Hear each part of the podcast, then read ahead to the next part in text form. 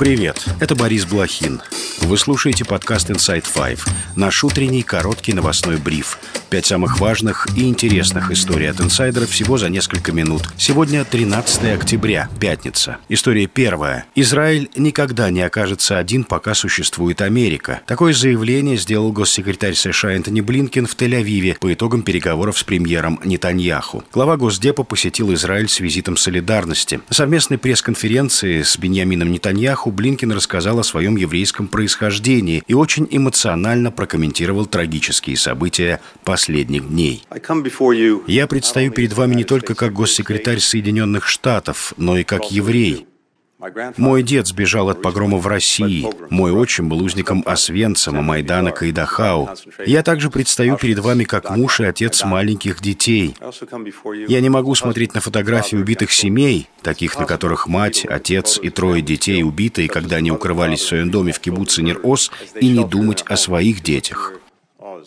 and not think of Энтони Блинкен пообещал Израилю поддержку обеих партий в Конгрессе для увеличения военной помощи. Госсекретарь подчеркнул, что Соединенные Штаты стремятся не допустить распространения конфликта. Из Израиля Блинкен отправится в Оман, где встретится с королем Иордании и главой палестинской автономии Махмудом Аббасом. Война в регионе идет уже шестой день. В четверг Израиль продолжил обстреливать Газу. Палестинские источники сообщают о гибели в секторе уже около полутора тысяч человек. Целью операции израильские руководители назвали полную полную ликвидацию группировки «Хамас». В Израиле в результате нападения боевиков погибли около 1300 человек.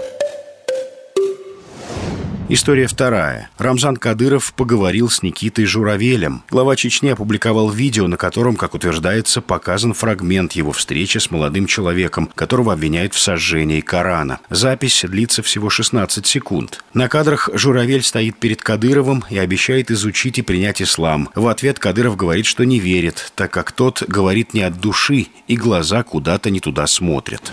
Изучить, э, ну, ну как сам ислам, хотя бы постараться понятно сам. Да, да, да.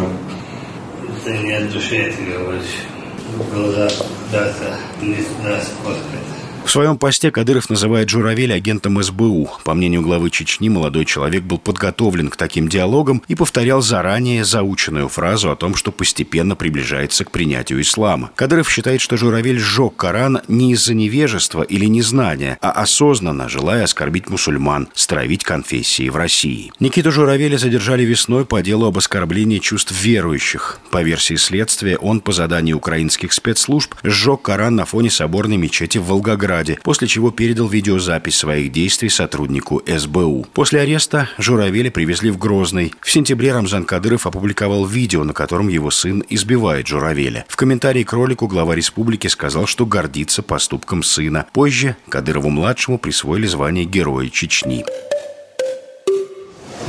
История третья. Полиция Франции начала расследование предполагаемого отравления бывшей сотрудницы Первого канала Марины Овсянниковой. Журналистка почувствовала себя плохо, когда выходила из своей квартиры в Париже. У нее закружилась голова, и она упала. На место вызвали полицию. Овсянникова предположила, что ее могли отравить из-за политической позиции, сообщают французские СМИ. Экс-редактор Первого канала сообщила, что после выхода из квартиры коснулась перил или дверной ручки и заметила некий порошок. Овсянникова получила известность после того, того, как вышла с антивоенным плакатом во время прямого эфира программы «Время» в марте прошлого года. В начале октября этого года экс-редактора Первого канала заочно приговорили к восьми с половиной годам колонии по делу о распространении фейков о российской армии. Сейчас Овсянникова живет во Франции.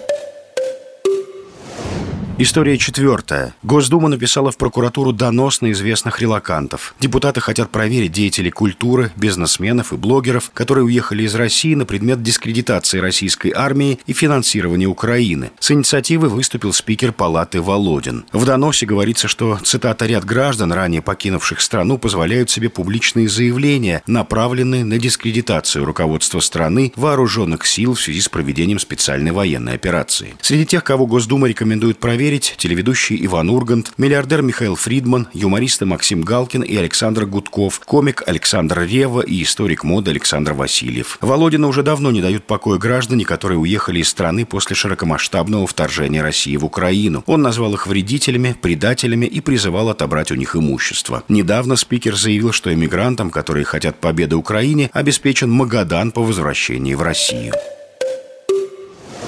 История пятая. Международный олимпийский комитет отстранил Россию до, цитата, «дальнейшего уведомления». Это значит, что Олимпийский комитет страны не сможет получать финансирование от МОК, а также не имеет права действовать в качестве Национального олимпийского комитета. Причиной стало включение в состав УКР спортивных организаций, находящихся в ведении Национального олимпийского комитета Украины, то есть спорткомитетов из оккупированных областей Украины – Донецкой, Луганской, Херсонской и Запорожской. В МОК назвали такое решение нарушением Олимпийской хартии партии. В то же время Международный олимпийский комитет оставил за собой право принимать решения об участии нейтральных спортсменов с российским паспортом в Олимпийских играх в Париже и зимней Олимпиаде в Милане и картина де Ампеццо. Добавлю, на прошлой неделе Олимпийский комитет России включил в свой состав так называемый Олимпийский совет ЛНР. И это все на сегодня. Это был подкаст Inside Five.